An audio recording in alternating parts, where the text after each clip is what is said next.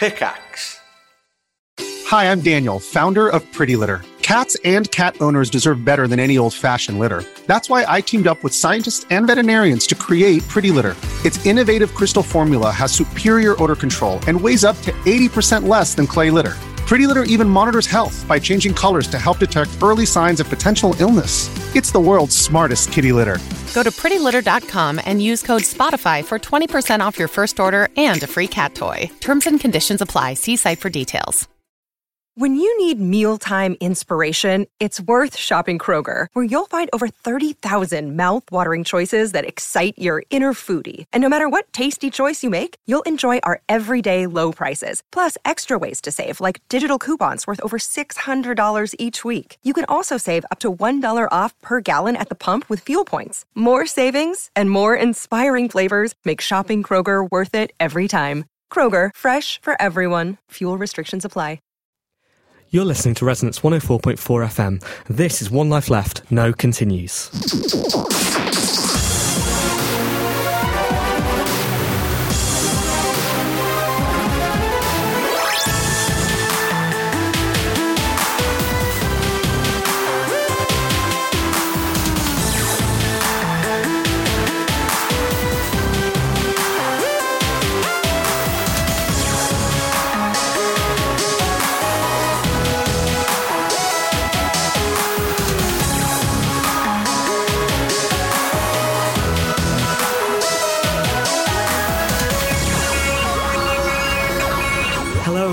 To One Life Left, No Continues, Resonance FM's weekly game book club. My name's Steve Curran and I'm joined by Simon Byron. Hello. Welcome, Simon. Hello. Uh, pleased to be here. How does it feel? It feels strange. There's so many, so many people. everything's Two, changed. four, six, eight, ten eyes. This isn't One Life Left, it's a more sober version of One Life yeah, Left. Yeah, weekly apparently. Reflective. How many weeks have you done this? We've done this for two weeks now. This is the third. I guess this does make it weekly. How many are you going to do? Uh, six. Enjoy it more than uh, One Life Left? Depends which episode it is, whether you were there or, so, or Anne's there. Um, see. this this week we're going to be talk- talking about adventure in video games, and we've chosen three. Ga- Those of you who listened last week will know already. We've chosen three games. Those games in order: Zelda for the NES. What order is this, first of all? This is chronological order. Okay. Um, the Secret of Monkey Island. Okay. Multi formats. Played that. And uh, finally, Photopia. Photopia. Photopia. Will we be discussing how you pronounce it then? Uh, depends. We'll have to look to our Kotaku style guides for that. Uh, we are joined, as ever, by the uh, array of One Life Left No Continues book, show, Where game you- club contributors. Where did you get this lot from? this lot? Basically, I, I just advertised on Craigslist. He's got a nice tummy, that man there. It's complicated. so, uh, so yeah, we're joined. Um, from, should we do from right to left or left to right? Which would you rather? do It doesn't matter. let's do Just so people can, people can imagine. Order. Clockwise. Okay. From me, we're joined by Ed, Matt, Harjeet, Emily, and David. Welcome, everyone. Uh, so, uh, how did you all get on? Let's start with clockwise. Ed. Um, I'm like, I like, well, I'm Clockwise Ed. That's going to be my new rap name or something. Um, no, I uh, had played all uh, three of these games before, and um, so I didn't play all of them all the way through. Um, but it was in, intriguing going back to playing um, old classics like Monkey Island and um, um, revisiting old memories. And you're going to be leading today's discussion on Monkey Island, aren't Uh, you? I believe I agreed to that in the pub on Saturday uh, by accident. We Have you- went down the pub together. Why, why wasn't I invited to this? that was preparation. Was it? we all live in a house together now. So, uh, so uh, you think the Monkey Island discussion is going to go well? It's going to be Um, salient. I, I, I've written some salient things down on a piece of paper. I, Okay, I looking think- forward to that. Preparation. That'll be our second game. Okay. Uh, Matt, how did you? You weren't here last week, were you? I you? wasn't. No, unfortunately, it was my birthday, and so I that's actually unfortunate. no. Um, so I was very busy doing things with cake. So, do you think that people chose well? I think they did. I think adventure was a nice theme. Um, I've, I've played all of the games to varying degrees. I think in, on the adventure scale, I was sort of the the fat, scathing one from Willow who gave up quite early on and went home in a mood. Um, but I did have a good crack. Hmm, okay, any game you're looking forward to discussing particularly Ooh, today? I think the one that really took my fancy was probably Photopia. Photopia, interesting. Haji, welcome. Hello, nice to be here. This is your first time on No Continues. Yes. Is it everything you expected it to be? It's everything and more. Okay. Why, why weren't you here for the previous two? Um, last week I didn't play the games until Uh-oh. Tuesday after, right. and the time before that I can't remember. But I'm here now. If you haven't played the games, you've got to leave the room Goldfish. during that bit of the Is that discussion, which is going to be awkward for you. Okay. Uh, Emily, you're back. I am back again. Um, I had a panic that I might have had to have left the room during Zelda because I haven't played it this week. But I've just been on the phone to my brother and apparently I have played it. So it's he just said. Ocarina of Time and I went, oh, Oh, okay. that period of my life. So your right. so your brother logs everything you play. Some sort of strange relationship. Your PA. I don't think Yeah. I played it much. I think it was more like you can have a five minute go. I've, you know, completed this bit. Well, welcome to the world of professional games reviewing then. to fit in well. But um, David. Hello. Back again. Hi, it's me.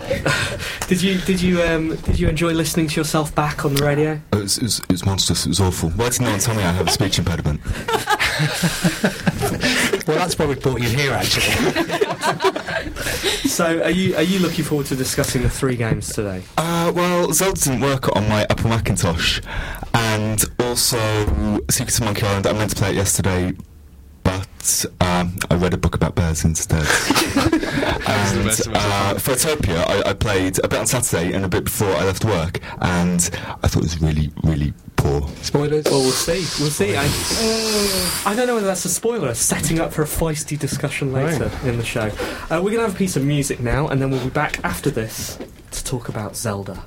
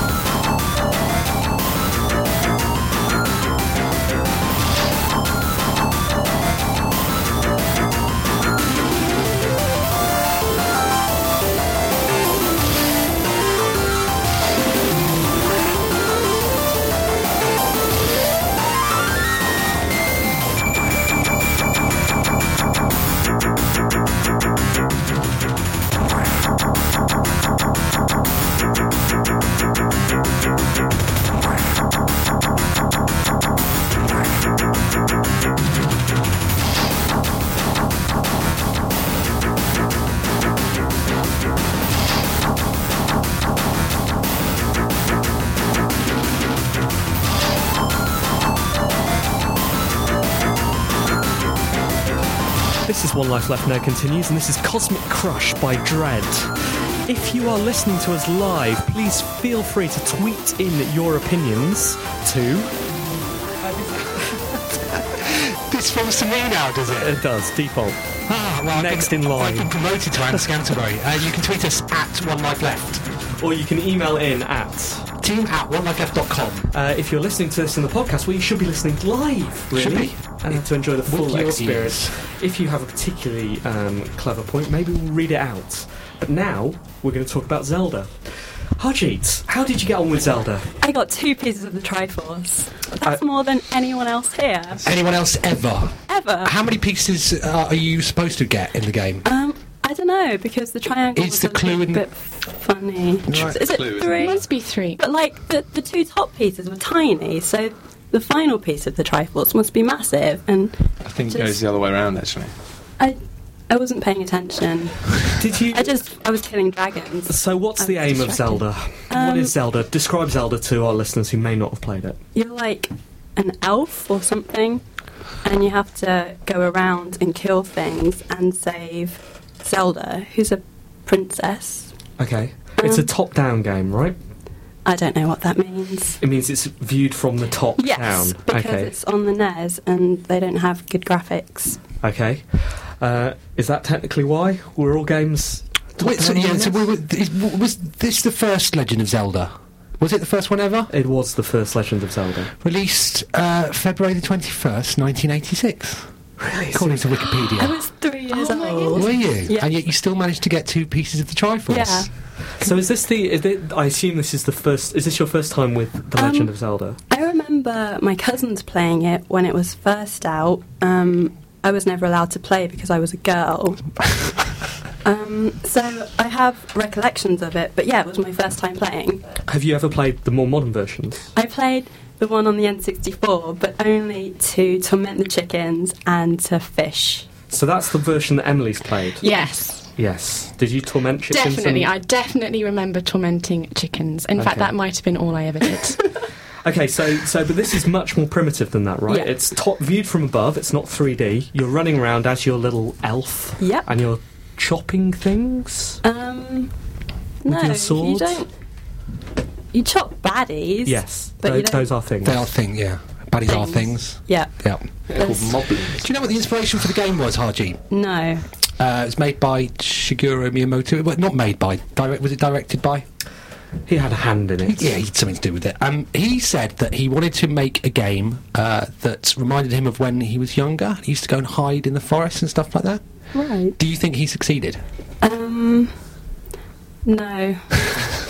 I don't think there are many hiding places. Well, you, hi- you go in the dungeons to hide, I suppose, but you're not really hiding because there's baddies. How did it make you feel wandering around this uh, this video game world? It made me feel awesome. I liked killing things and I liked the music. I think the music plays an important part of it. I just remember from back in the day just listening to it, and even though, like, on my computer, it was funny, like, it was a bit fuzzy, the music, it put mute on and I was singing along. Ed, you didn't have Can quite you as, sing the theme? you, you didn't have quite as easy time as Haji with the, uh, with Zelda, did you? Well, I don't really know. I found it. I ha- think I had played it when I was very young, but I remember very little about it, and I didn't really understand what was going on. I didn't understand what any of the creatures were meant to be, and then I think I killed the dragon somehow, but it took me ages, and I had to keep reloading, and it just made me a bit kind of depressed and unhappy, to be honest. Matt, you had a similar sort of frustrating Yeah, experience. well, didn't you? it's, it was strange really because I was one. Of the, I've always been one of these people who tiresomely tells everyone that they've completed almost every Zelda game ever made, and yet I'd never played this one, and um, I felt quite confident I'd be able to quickly pick it up, and Mm. yet I just got chucked into a cave. An old man said, "Oh, it's dangerous out there. Have a sword," and then just sent me into a world that seemed to consist of extortionate shops and monsters. and I, I basically spent the good part of an hour just walking around the map trying to find a dungeon and. And repeatedly dying. At That's- one point, I just found a, a woman in the cave, and she didn't say anything. She was just with some fire. yeah. And I was and just like, "What's this about?" I didn't understand. What's my motivation? either. That's the thing. You'll find that on the more modern versions of Zelda, the ones where you torment the chickens, it's it's spelt out for you, right? It tells you go here, Absolutely. leads you by the hand. Here's a fairy. Here's a sword. Here, I was just dropped in the world and no idea what to do. But maybe that's closer to what adventuring really is. I guess it was. I mean, I guess the idea is it's supposed to be about exploration, but um, I think there's a problem with graphics these days that I kind of thought, oh, what am I exploring here? But isn't that isn't that a problem? Uh, m- you say that's a problem with graphics these days, right? Do you mean that now it spells it out for you? Back then, you were forced to use your imagination. A bit Absolutely. I mean, I think that like. Um, I guess it's because I never played it back then. If I, if I did, then I would have seen that in the Mhm. same way that I used to play Mega Drive games and things used to look a bit rubbish, but you'd make it all up in your head. But now I don't have the ability to do that. Yeah. I want to see real mountains and dragons. Ed, I, I did actually find it a bit less irritating than more modern versions of Zelda I've played. Um, and I've actually I wrote, wrote a funny joke earlier. Um, it's because I find the world judge of this? I find the world Zelda is set set in ridiculously fey. Uh, that's sort of a pun because there's it, fey in two senses because he's an elf. Um, but uh, no, no, I see. I Um, get it. but it's That, that, that is funny. Yeah. When you, when you think about it, Yeah. that is funny. but it's all just a bit much in being followed around. But you're by saying because this, this world didn't project its values onto you, you felt more like a big, strong man Yeah, adventuring but around. I was just stabbing things I didn't understand. It's a bit and- bleak, really. I don't know. I didn't understand why I had a boomerang. Um, that didn't seem to make much sense. There was, is he an Australian elf? I, But it was also really difficult, wasn't it? I mean, I'm looking at you, Haji, but you didn't find it that difficult. Um, no, guess not. It's kind of simple. I find games these days, like the the more recent Zelda games, there's too many buttons, and hmm I I kind of don't know where I'm going. You said this last week, I think, Emily, that you kind of get a bit lost if there's too much direction, but because it's 2D, you can just yeah, you don't you don't have to explore as much. So the actual game itself is, is simpler. There Yeah. are fewer controls, but the game doesn't lead you by the hand as much as the ones these days do, which means it's more difficult in a different sense. But it's difficult in a sense that you can cope with. Yeah, Right. I'd okay. agree with that. I see. Um, D- David, you, you couldn't get it to work at all, could you? Uh, well, I spent ages trying to, to trying to get a version that I could put on my Nintendo DS, but I Mm. guess I'm getting a game pack error. Hmm. You've played the more modern versions of Zelda, though, haven't you? Yeah, I've never finished one. No. Why is that? Hard. I kind of get, get no, I, I get so far. th- I, I get, you know, I, I spend like kind of seventy odd hours, and I start to get bored or a bit stuck, and then I either have to sell whatever console I'm, I'm playing on, or, or some other life event takes over, and, and it's you know it's done. But actually, uh, Twilight Princess, I just thought was really boring. Hmm. I just kind of just just a, a joyless game. It seems to me the season, the, the series has changed massively from what it used to be to what it is now. I- It didn't. I mean, I've not played this version on the on the NES, but I, I'm assuming, given that all Zelda games tend to follow a similar footprint, that this laid those foundations. Essentially, you start off with just a sword, and then you get a shield, and then you get the boomerang, the hook shot, the other stuff, uh, and then you, uh, you the bomb bags. There, there isn't very much of the other stuff, but it does basically follow that framework. The award-winning framework, one of the most celebrated series of video games ever. And, and far be it from me to, to about say them? this isn't uh, this isn't you know the same game as it used to be. But it seems like now um, a lot of the game is done for you. Here it was single screens of arcade action. That's I mean that's true about uh, most games though, isn't it? I think we've got shorter attention spans and therefore uh, like instructions and tutorials and all of that sort of stuff. I mean, anytime you put a game in there, you've got to spend half an hour learning that pushing up moves you forward. Yeah. it all seems a bit daft to me. And that's another thing. There are no, there's no help during the game at all. Like you said, Matt, that you're dropped into this world and you just you figure stuff out by doing it and dying. This was a land before GameFAQs as well, wasn't it? Imagine what would you do then? You had to, you had to- you had to buy magazines, didn't you? Have we really got shorter attention spans? What were you saying? But Now there's a why, joke. Why are, but why are all films about four hours long? All films. Yeah, and games games now take like eighty hours and things. The reason, the reason we've got short attention spans is because of our MTV ad. I don't know. I mean, the thing is, though, I, what's strange about this, is I think it is the difference in terms of, of com- complexity and the fact that, for me, I just did not have the patience to keep dying when I was trying to find whichever cave I was supposed to go into. But at the same time, I did spend a considerable amount of time on the weekend learning to play Demon's Souls, which is a horrendously punishing and difficult game. I, I, I, I think it's difficult with all these games to look back and imagine what it must have been like to play it when you were in that world then. I mean, it seems strange that um, I don't know. I, I don't think older gamers had that sort of problem, did they? But I think the key phrase Because Matt otherwise, no one, would have, no one would have finished Zelda. But he said, but Maybe Matt, it doesn't end. Matt just said learning to play, right? Right. Like he was happy to learn to play Demon's Souls, where here there is no learning to play, which is why Harjeet was able to play so much through it. But that is something that you didn't find so compelling. You got it straight away, and you didn't enjoy the experience of being lost in this world. I and think not that's a lot of it. I think maybe a, a big thing when you've been playing games your whole life is you, you do um, come to to enjoy like, learning the craft of how something works. So it's not enough to just go with it and slowly explore. You want to build it up over time. Harjeet, would you have played this if it wasn't your homework? Um, yeah, I reckon so. I wanna, I wanna go back and play it some more and complete it. Yeah. Okay, good. Well, we'll be back after another piece of music, and we'll be talking about the secret of Monkey Island.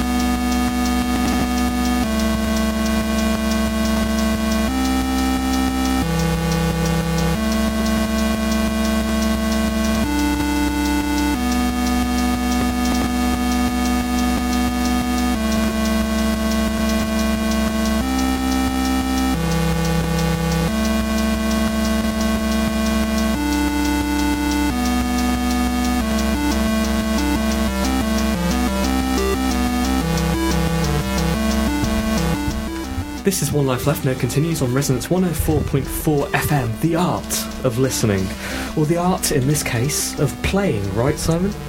Very good, Steve. Thanks. Uh, We're still trying to work on the title for Now Continues. It's sort of like a game book club. Do you think we've uh, established our brand enough to call ourselves a game club? Yeah, although it seems that half your audience haven't played the first game we talked about. Yeah, there were some difficulties in getting the version I linked to work on Macintosh. Linked. But hopefully, There's a pun. you're on fire tonight. You said it. We should give you some more time Yeah. off. Um, so, uh, the, hopefully, the next version, the next game we're going to talk about, is going to be uh, more successful. Everybody can play it. Everyone can play it because that game is The Secret of Monkey Island. Did we ever work out what the secret is? I don't know, maybe you find out at the end. I haven't completed it. Who's leading this one? Ed. Ed, do you know what the secret is? Um, I haven't completed it this week. I, last time I completed it was sometime in the mid 1990s, so I cannot remember what the secret was. Right, so it can't be.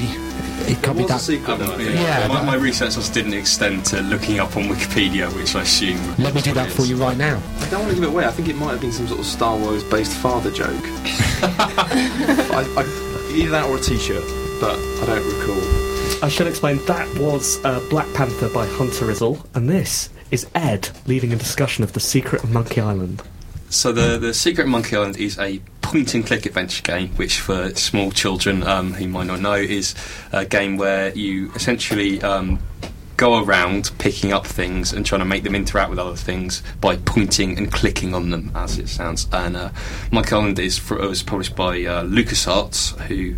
Um, well, I think mainly these days probably known for doing lots and lots of quite bad Star Wars games. Um, at one point, they were actually sort of well renowned for the point and click uh, genre and uh, created uh, several classics. And uh, Monkey Island is probably the classic point and click adventure game. It's the franchise survived surprisingly long, uh, even after most other people had stopped making them. I, I think three or four were coming out in the certainly the late nineties, and uh, recently uh, spearheaded sort of a revival of. Uh, so there are new, new Monkey Island games coming out. They're back, aren't they? Generally, Yeah. the point and click adventure game has yeah, returned. the, uh, what's the the word the Episodic. subscription model? Yeah, yeah, Telltale yeah. Games seem to be making every video game. out, Yeah, they, out. yeah. Back to the Future, Jurassic Yeah. Park, They're doing The Walking Dead. Yeah. Oh, Sa- Sam and Max. someone Sam and did- Max it was as done if well. That was done. and Sam and Max was another one back in the day that was very successful. So these are these are paintings, basically, aren't they? That you direct Yeah. your char- character around, find objects, use objects with other objects to solve puzzles. Yeah, and um, Steve got bored of your description then, I, I I noticed. was, I was summing it up. Should I carry on? Short attention spans. That's what we've learned. Simon's just here to do commentary on the show live. Um, so, uh, Monkey Island it was not by any means the the well, it's now seems one of the most important. It wasn't like by any means the first one. It, it does incorporate sort of bits and pieces of almost kind of parody of the genre, and um, there is a, like there's uh, odd jokes in it, like when you, you go to the first bar in the game, and you can uh, one that you have to the, the uh, game I should say um, has lots and lots of stuff about pirates in it. And one of the, uh, the first bar you go into is filled with pirates, and one of the pirates you can talk to, and you sit down at a table with him, and he just gives you a long tra- trailer for the game Loom, uh, which came out um, around the same time, and he just tells you how good that game was. He was was. wearing a badge saying, Ask Yeah. me about Loom. And you could say, Tell me about Loom. And he'd say, Well. And uh, if you ask him anything else, he'd get nowhere, yeah. That's it. I. That's all Yeah. it says. So it's a video game that's aware it's a video game, Yeah. which is interesting. and the point and click genre sort of can I say arse disappeared up its own arse a bit after uh, um, with kind of things getting increasingly self-referential. Um, I think Monkey Island actually maintains a reasonably good balance of it actually being a playable game without it being. It's, it's very funny. Um, well, I suppose it is. It seemed funny when I was about twelve. I wasn't actually really paying attention to. Um, whether I was laughing this time, I was just trying to complete it, complete as much as I could. Emily, did you find it funny? Um, I know which bits were meant to be funny. Put it that way. I'm not quite sure it's my humour, but I did. I, I did know. I did know that it was. I would have found it funny if I was a young boy. Maybe is that is that too I stereotypical? fair. I think as well, there's a weird difference in the fact that a lot, a lot of the modern versions they're now like fully voice acted, and I think some of the original ones were, but a lot of I, I certainly played it on discs, which meant I all hmm. read it all, and I think that that maybe saved the delivery on some of the lines. I absolutely agree. That's what I was thinking when I played it this time with voice acting. It wasn't as funny Yeah, as it not was in my it? head. and also took longer because you already read the punchlines on the screen, and then you have to wait for them to hit the punchlines too. It's kind of annoying. Not cool. I Sorry. think. I think. Sorry. Oh, if you were about to say something. Well, I, I think that actually the difference between the new version and the old version is actually like really interesting in the fact that, um, as I'm sure we'll get to when we talk about the third game a little bit, um, the kind of the whole interface in the original of being like, look at this, pick up this, having all these different specific words, actually made it very difficult. And you know, we were talking earlier in the break about like you know that was before GameFAQs. It's like, Yeah. whoa, we used to play these games before GameFAQs, and sometimes you get stuck on a puzzle for two or three weeks, and that would be all right. Um, And actually, the, the, these were um, the puzzles in Monkey Island, and of that ilk, particularly Lucasfilm at the time, I seem to remember as being like particularly random. devious. I mean, they even actually had an, have an object in Monkey Island, which is a red herring. I mean, it's sort of.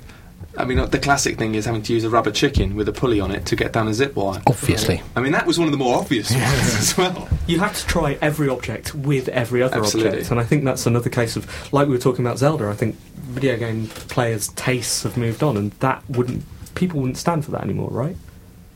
I don't think so, actually. And I think that what's really interesting is um, it's weird playing this again because I can't get that fresh experience because it's one of those iconic games where all of the puzzles are ingrained into your head and actually probably help you play video games for the rest of your life because it's sort of so many references.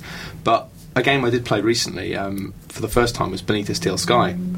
And playing that with a new kind of um, Apple iPhone interface, it wasn't that difficult because it's quite simple of just pressing on things and getting the options of things you can do. So there's no time wasted. But I think if I went back and tried to play it with a I don't know if that had that interface, but if trying to play a game for the first time with the whole look, pick up, specific choices, I wouldn't have the patience. There, there are sort of different games as well, which um, require different puzzles. Because Beneath the Steel Sky, you could die in. I mean, it's quite a harsh game. yeah. You just walk one screen to the right, and you can be dead. Yeah. Like, oh, that was fun. Thanks, Charles I did that the first time after six Exactly. hours, and Um, whereas Monkey Island, you couldn't die. So Yeah. essentially, you felt free to try anything on anything. It sort of took a load of pressure away. I've, we've always, we've often joked, Steve, haven't we, that it must be like living in the world of the point-and-click adventure must be the most frustrating place to be because there is no way we'd just be able to get up and leave the studio now because it would be bolted from the outside, and we'd have to take off Steve's. Belt. Yeah. Steve's taken off his belt. Anyway, that's how he broadcasts. But even if there wasn't, you know, you had to use something to get out, I found it quite annoying. I'm not familiar with this type of game, but I hmm. found it very annoying. I was pointing and clicking and looking and reading and talking to almost everything. I was thinking, can I go to that poster and read it? Spending ages trying to get to the poster to read it, walking up to it, trying to get, you know, him to look at it. And then it's just pointless. It didn't, you know, it just said wanted or something. And I just thought, oh, useless. Couldn't get through doors, all sorts. David, Hello. did you did uh, did the Secret of Monkey Island make you feel like an adventurer? Make you feel like a pirate? It, it, it didn't much. No. No. did you enjoy the story? Uh, I, I played it for maybe 20 minutes, and I like the way it started. I like the way the first line he says is, Hi, I want to be a pirate. Hmm. That, that had something to it. Uh, but actually, the story itself. It's a bit cheesy, a bit, bit, bit rubbish. And also, I, I know someone who looks a bit like Guybrush Threepwood, so I kept on, I just kept on remembering him, and he's an unsavory, unsavory character. Haji, as our video game expert and owner of two thirds of the Triforce, Yes. uh, how did you get on with the Secret of Monkey Island? Um, I remember this game from back in the day as well. It was another game where um, that I wasn't allowed to play because I was a girl, and I remember my cousins used to call me. I think one of the insults in it was a doody head. Um, so I've been subjected to abuse because of Monkey Island, um, but I played it and I quite enjoyed it. Um, I didn't get super far, but then things like using a pot as a helmet and getting fired from a cannon, I was like really excited that I was able to think, what can I use as a helmet? And thinking, yeah, the pot. So just things like that. I was getting Right, hyped. so those logical resolutions Yeah. gave you sort of a kick, and it seems like the thing that we're saying is, is the problem with those games is the having to use everything and everything. But when you do find something out, when you do when it works according to your head Yeah. rather than the designer's weird head, then it's cool, right? Definitely. Whereas Emily's problem with it sounds like such much a sort of lower level problem in that she just she just couldn't get it to do what you wanted it to do. Honestly, I played it for an hour and a half uh-huh. yesterday, and I didn't even realise that I sh- there's a circus. Like, Archie's just told me this, and I immediately went and got the pot and have headed to the circus. Uh, there's a game. There's a game that's considered, I think, one of the best games in the genre, which is called Grim Fandango, and it's a beautifully designed game. It's a very, very good story. Um, and I gave that to my girlfriend to play, who, you know, I, I thought that this was a very accessible type of game that she could enjoy, and she did used to enjoy them. She enjoyed Secret of Monkey Island and um, Maniac Mansion, Day of the Tentacle back in the day. So she got this, and she spent about an hour and a half um, sort of wandering around. And she called me and she said, "I'm, I'm stuck." So I got GameFAQs up, and I was like, "Okay, uh, where are you stuck?" And she said, "I think it's quite near the beginning. I think it's quite near the start." I said, "Okay, I'll just start at the beginning of this this piece of text." She said, "I've tried quite a lot, but I just can't work out." I said, "Okay, I'll start this." It says. The first line in the uh, solution is "Go out of the door to your left," and she went, "Oh, there's a door to the left." She hadn't, she hadn't realized, and it sounds it sounds stupid, but she hadn't realised the screen could scroll a little bit that way. So she was clicking on everything. I think it's often things like that, little Yeah, things that they, we. but they were they were built for uh, a different audience again, weren't they? Those. I mean, I remember. Uh, a couple of things. They, uh, whereas um, puzzle games now are all about including people that are not playing, so you can sort of collaboratively solve them. Monkey Island, it's impossible to watch over someone's shoulder because Yeah. they then get they then get annoyed that you're suggesting stuff that they were about to think of. And I've I've seen some some people play where you go, just try that when you know that that's the, the solution, and then they'll deliberately do everything else beforehand before sort of naturally coming around to that. But I think its place in history shouldn't be understated. Like even things like the way that it opens with the with the musical note and the intro, Yep. You still hear that music now. uh, Like particularly if it's played by something like an orchestra. I mean, it's just fantastic. Um, and at the time, with its it, with its production values, it was the best thing that Lucas. They were Lucasfilm then, weren't they? Rather Lucas Arts, were they? I can't remember. remember.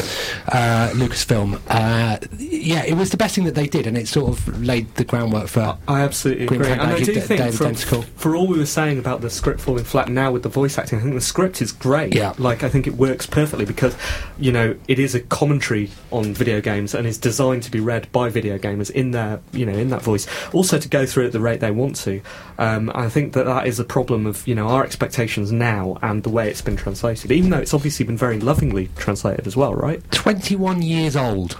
Yeah, uh, on the the translation uh, into the new format is actually really nice. I didn't actually realise I played the the new version on the PC, which you get on Steam, and I knew on that you could press the button to flick back and forth in two versions. But I didn't realise I was playing on the iPhone this time round, and you can actually like slide your fingers across the screen, and it instantly goes back to the old style. And also, I really like the nice touch that they've actually synced up the music. So wherever the music's playing, it'll go from kind of an orchestrated score back to kind of a plinky plonky MIDI kind of version of the original. And that was that was quite sophisticated at the time, wasn't it? Was it their iMuse system, They which did have which sort of branding. Changed the music depending on what you were doing? That's, yeah.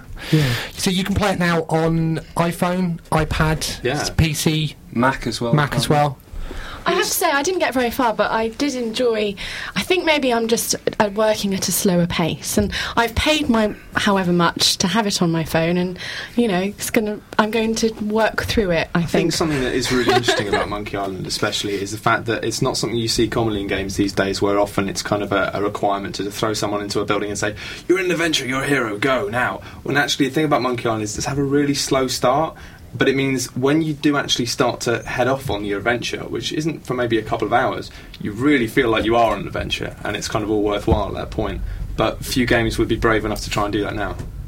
Mm, agreed. Okay, we're going to have one more piece of music and then we'll be back after this uh, to talk about Photopia.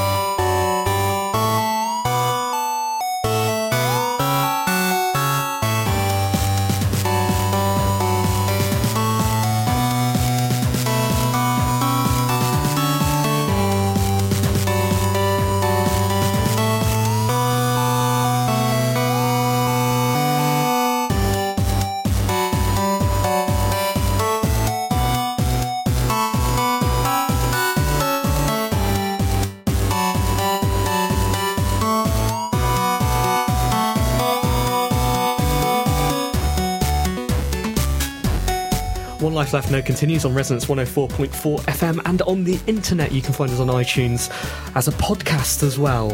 Uh, this is Only Girl in the World, uh, Rihanna cover by Killer Joe 666. And you've joined us just as we're about to uh, talk about Photopia. Before we do, has anyone got anything else they'd like to say about uh, Monkey Island? Uh, there was one thing I wanted to say about um, one puzzle in particular I really like in Monkey Island is um, mostly the dialogue in these games is tends to be just pointing you in the right direction and giving you clues of um, what object you're supposed to pick up next or what object you're supposed to use with what other object or where you're meant to go. But there's a nice um, sequence in Monkey Island where you have to um, duel with the sword master and you're not actually um, you, although you have a sword out, the mechanic is actually that you have to reply to her sort of verbal jousting. And so you have to go around and train by finding pirates and picking fights and then nicking their jokes, which is a really lovely. Very good. Is that where the uh, uh, where you got insulted from? do you Yeah, think? maybe. I Maybe you don't should have learnt better replies. How appropriate you fight like a cow. What, uh, what what games were you allowed to play? Um, when when they were a bit tired of playing Street Fighter, I would play that, and they were really impressed when I managed to do a Sonic Boom with Guile once, and they thought I was awesome. Um, we're we're obviously out of our momentarily. depth here. Let's never do Street Fighter. So, um, we are going to talk about Photopia now. Photopia is a text adventure, or as is apparently politically correct, interactive fiction. Is that That's what, they're called these, days?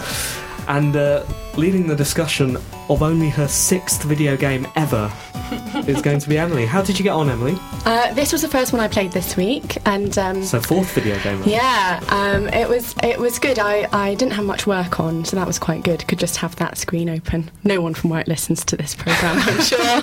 Cross fingers.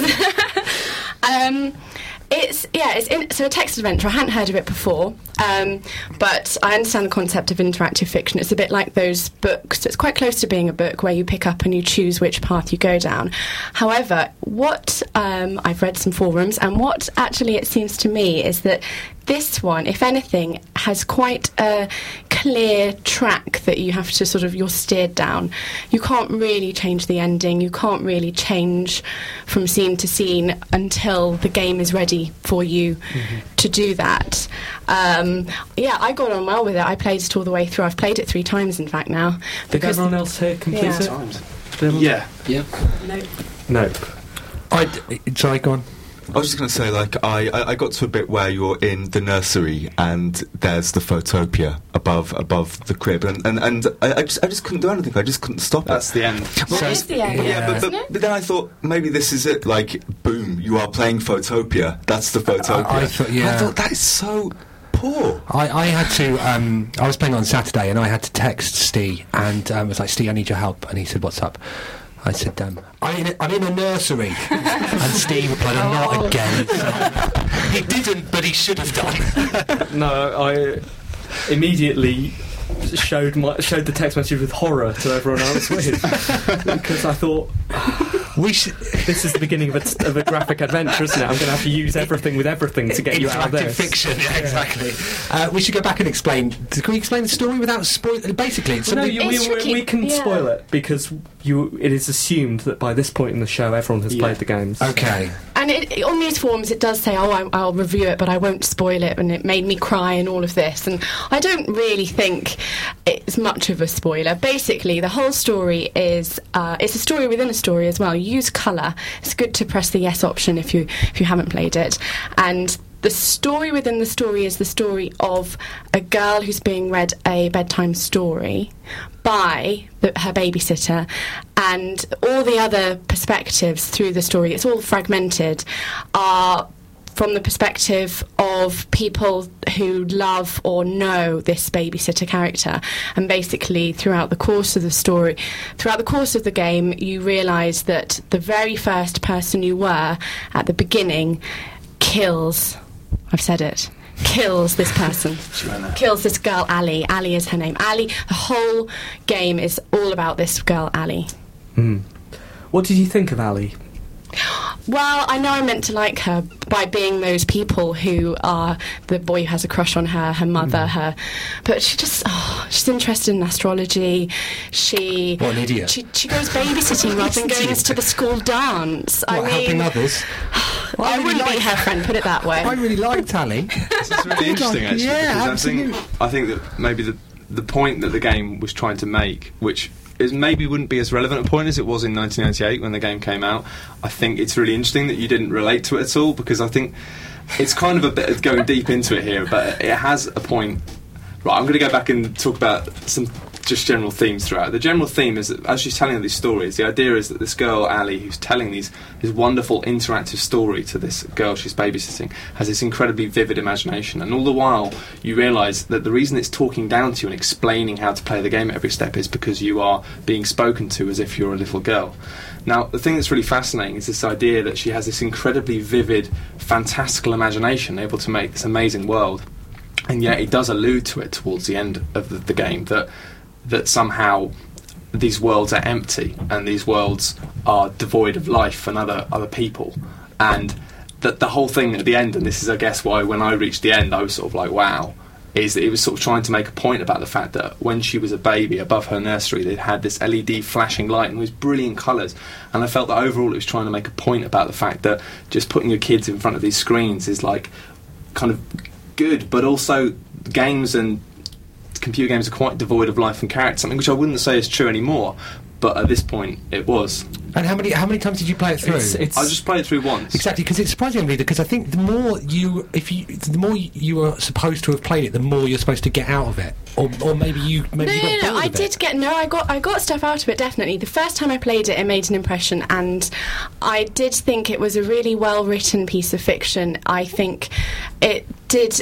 It was nice having that moment of clarity, realizing where all the pieces fitted together, and the shock, the realization that oh my goodness, yes, she's dead. And you see all that, and I feel very sorry that she's dead. But I'm just saying, as a person, I wouldn't like her. But I do like, really like the piece, definitely. um, Matt. You said it's from 1988. No, No, 1998. Sorry. Okay, because I think that does make a difference to Yeah. you know. Uh, I'm not sure I agree with you about the about that games have more character now than they did then, um, because I, I think that. I, I, but I think it's an interesting point of view that this was about video games. As, it's not what I thought um, of.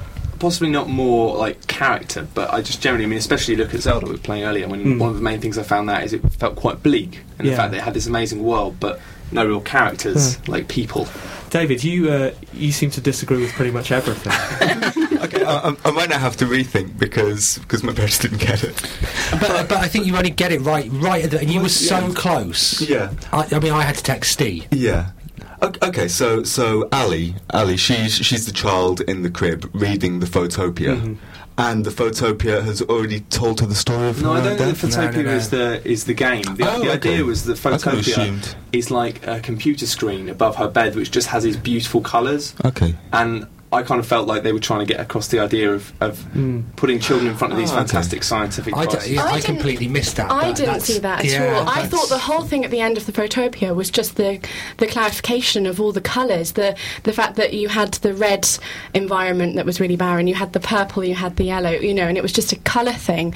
Um, there is actually on the web of like a frequently asked question interview thing with Mm-hmm. the creator Adam Cadre. Is that how you pronounce his name? Something like It that. Now. Yeah. It's gone in the style guide. Um, it's like Padre, but with a C. And um, he said something at the end of this whole, you know, question and answer thing that he was trying to get across, or maybe he was saying that lots of people were inferring. That actually it was about people showing consideration and caring for people. The fact that this Ali character is loved and adored by so many of these people that you become during the game and that's quite an odd you know you don't know who this ali person is really but you just know that whatever whatever you're doing and saying talk to ali or ask ali this or you you know that you as a character like her and and care for her I read somewhere someone comment that she was crass geek wish fulfillment. that she's just another girl for nerds to crush on because she likes astronomy mm-hmm. and she's know, dead. And she's she's everything. Well, that is everyone. Exactly. yeah, uh, she's all of these things. But I wondered whether uh, whether maybe you have to create a character like that to surprise people, you know, to get people. I imagine her being about 13, so I don't think I had much yeah, of a she's crush meant, on uh, she is meant to be 13. Um, Mm. She's not meant yeah. to be sexually aware. The part in purple is obviously then her Hmm. when she's 20, and this idea that this queen is meant to be giving her advice. And again, I, I kind of skimmed over this thing, but it's meant to relate to some other game or film where the colour purple is meant to sig- symbolise Right. aware, becoming aware, you know, aware of your, yourself and your body. But Yeah, I Uh, just there found that whole that whole purple section Yeah. just being like it was sort of a weird. It was a sort of a left ball moment, but it was sort of this idea of it being like she knew, she knows she's going to die. And I guess what I found interesting is I, I didn't find the character attractive or compelling, and I didn't really feel like the other characters even liked her that much. I just felt like it was really interesting that her father had brought her up on astrology, obviously a big geek, and she'd been grown up with screens, and it kind of felt like she had this really kind of fantastic imagination, yet was fundamentally maybe a little bit more detached from people.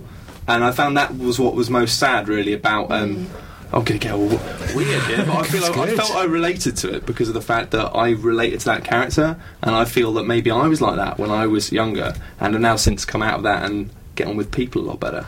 Emily, how do you think it being an interactive work affected it, rather than just being a short story you could have read from front to back? Um, I, th- I, I think it's, I think it's needed for the reason that you become the peop- the each different character in each different section. Not when you're in the colours section, which is obviously Ali's world that she's created in the story within the story, but the other black and white areas when you're the other people. It's really important that you make those actions hmm. to try and save Ali, because that's what gives you the emotional kind of thing at the end where she dies and you realise that because you the it, it leads you to this ending and I felt responsible at the end of it even though there's no you know there's no other predetermined uh, route that you could take throughout this piece I read some other criticisms that said that this was a piece about determinism, that, that this was about how, oh yeah, all of our lives are predetermined and there's no way we can break out of these paths. Do you think that's right, Ed? I don't know. I didn't.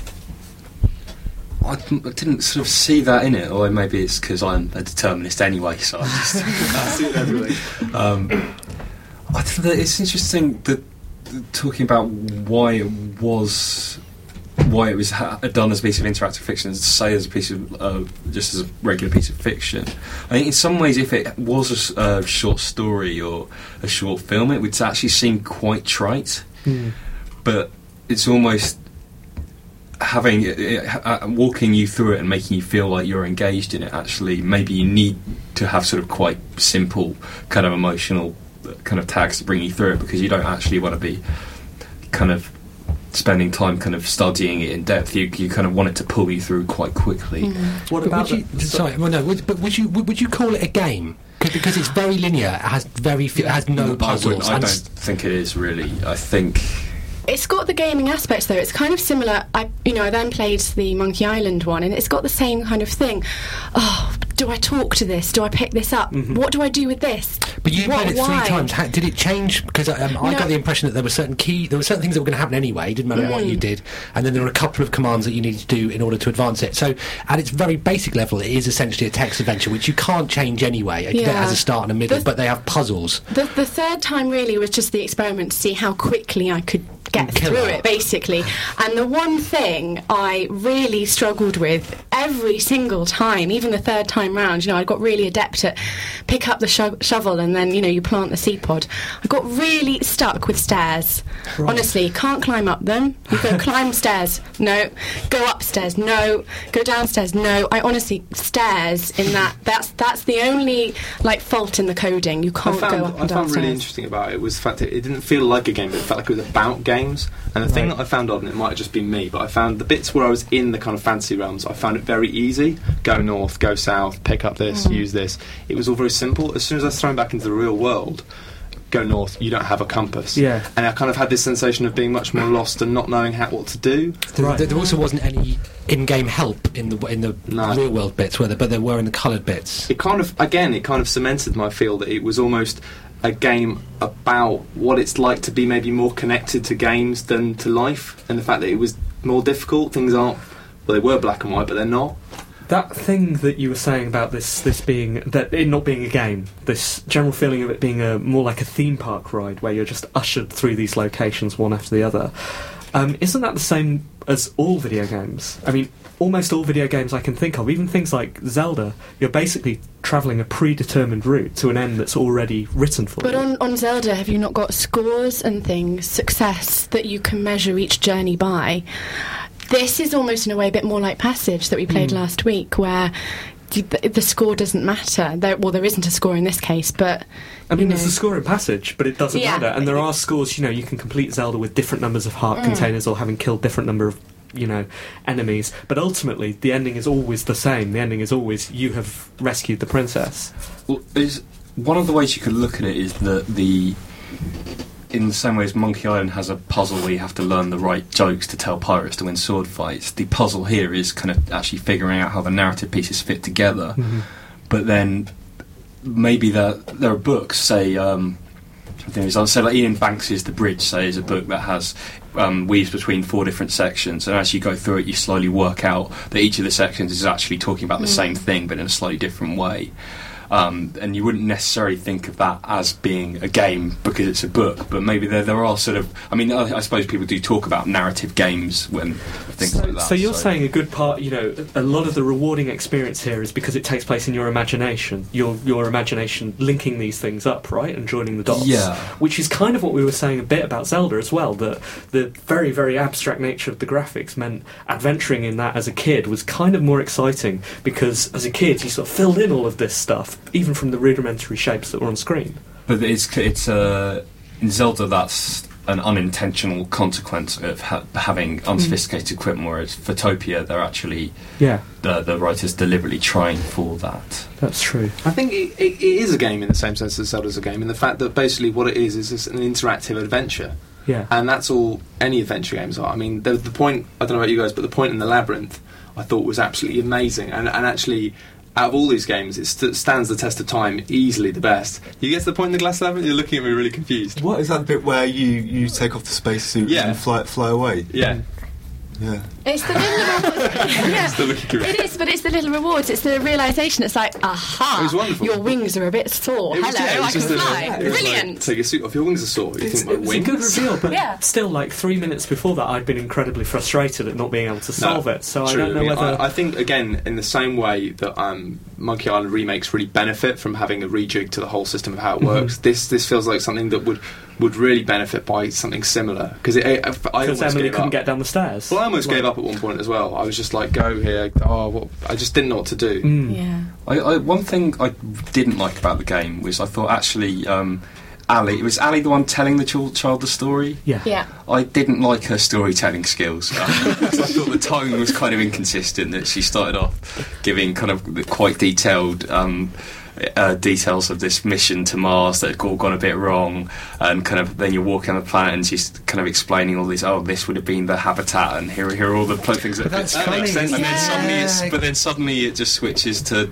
oh, now you're flying through the air. It's Like, if- why would you be telling a child about Martian habitats? But then she explains it all, doesn't she? Yeah. Innit? Yeah. It's because she loves it, and it's because her dad spends all this time Yeah. talking to her about. Uh, but, And does, but does the chi- does the child she's talking to? I Get got it? confused She- between the who. I think Which it one was did which, some. I I think? think it was really well written, and it did some really nice linking between the and the mirroring Absolutely, of the the, chapter, real yeah. life to the to the to the environment.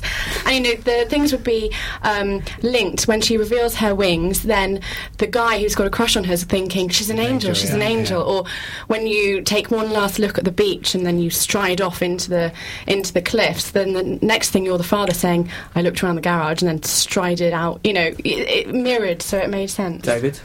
I don't know. I mean, the thing I didn't like about it was that it's essentially a, a short story Uh, uh, with which which purports to be interactive. It's it's it's not. It's it's like a, a book that you read.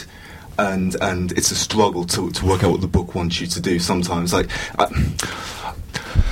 I don't know. S- s- some of the pu- some of the puzzles were, were quite obvious. That they they, they mm-hmm. they flag up what you have to do. But at, at, at other points, you know, you'd be typing in words and just wouldn't recognise the words. It's just the same problem you've had with, with all kinds of text adventure. But that's kind of beside the point But that I wanted Emily's, to make. uh, Yeah, I just, which was, just uh, Emily's just- point earlier was Yeah. that the only the reason it works better as a video game is because it places you in those roles, which a book can't do.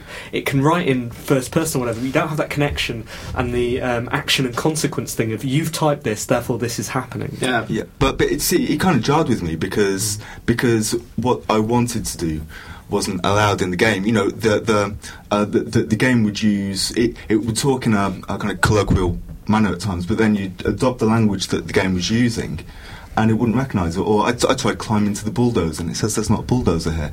You, you said there's a bulldozer. I can see the bulldozer. I can picture it in my mind. Yeah. I. It was just, but that's kind of beside the point. The, the, the reason I disliked it was that it was it's short. Fic- you know, it's it's it's short fiction. I didn't like the way it was written. Okay. Um, there were no kind of linguistic fireworks. The characters weren't warm. They weren't engaging. It wasn't funny, and it wasn't interesting. it was still I- a big waste of time. it, was, I mean, it only takes about 45 minutes to play through. Um, I and I'm usually the first to, to say that I dislike the sort of thing that everybody thinks is clever, but for some reason I really enjoyed this. I thought it's excellent.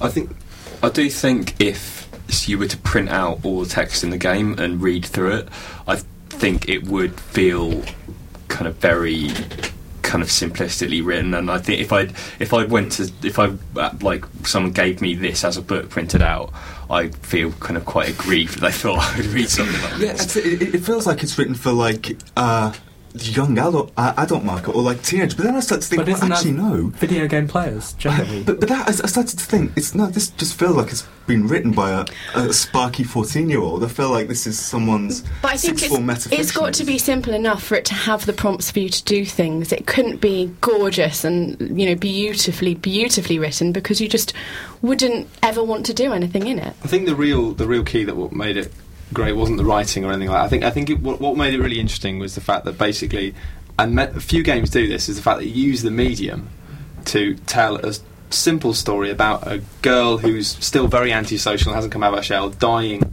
before she had the chance to do so, and I just found that quite quite touching. Agreed. Okay. um, I, we're going to play one, one more piece of music, and then we will be back after this to uh, to round off the show and to come up with our three titles for next week.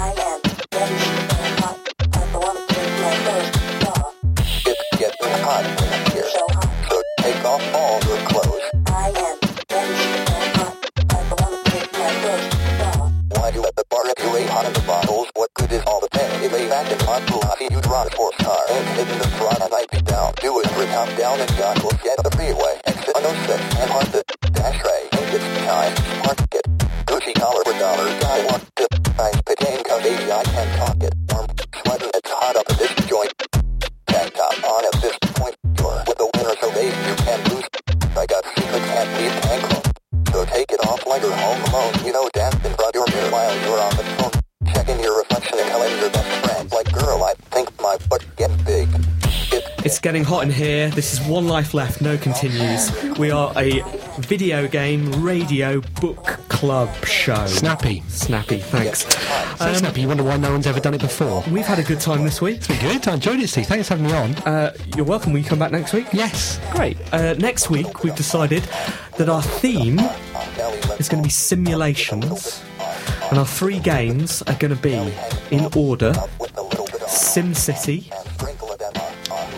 Civilization 2. Is that what we're going for? Or the Open Civ version. Open of Civ 2, Civilization. Civilization. Uh, not legally connected to it, I suppose. on a video with Zimmer. and Alter Ego. Uh, we will put links to all of those on the website, which you can find at. Team. Oh, no, sorry, I, was, I had the short attention span. www.onelifeleft.com.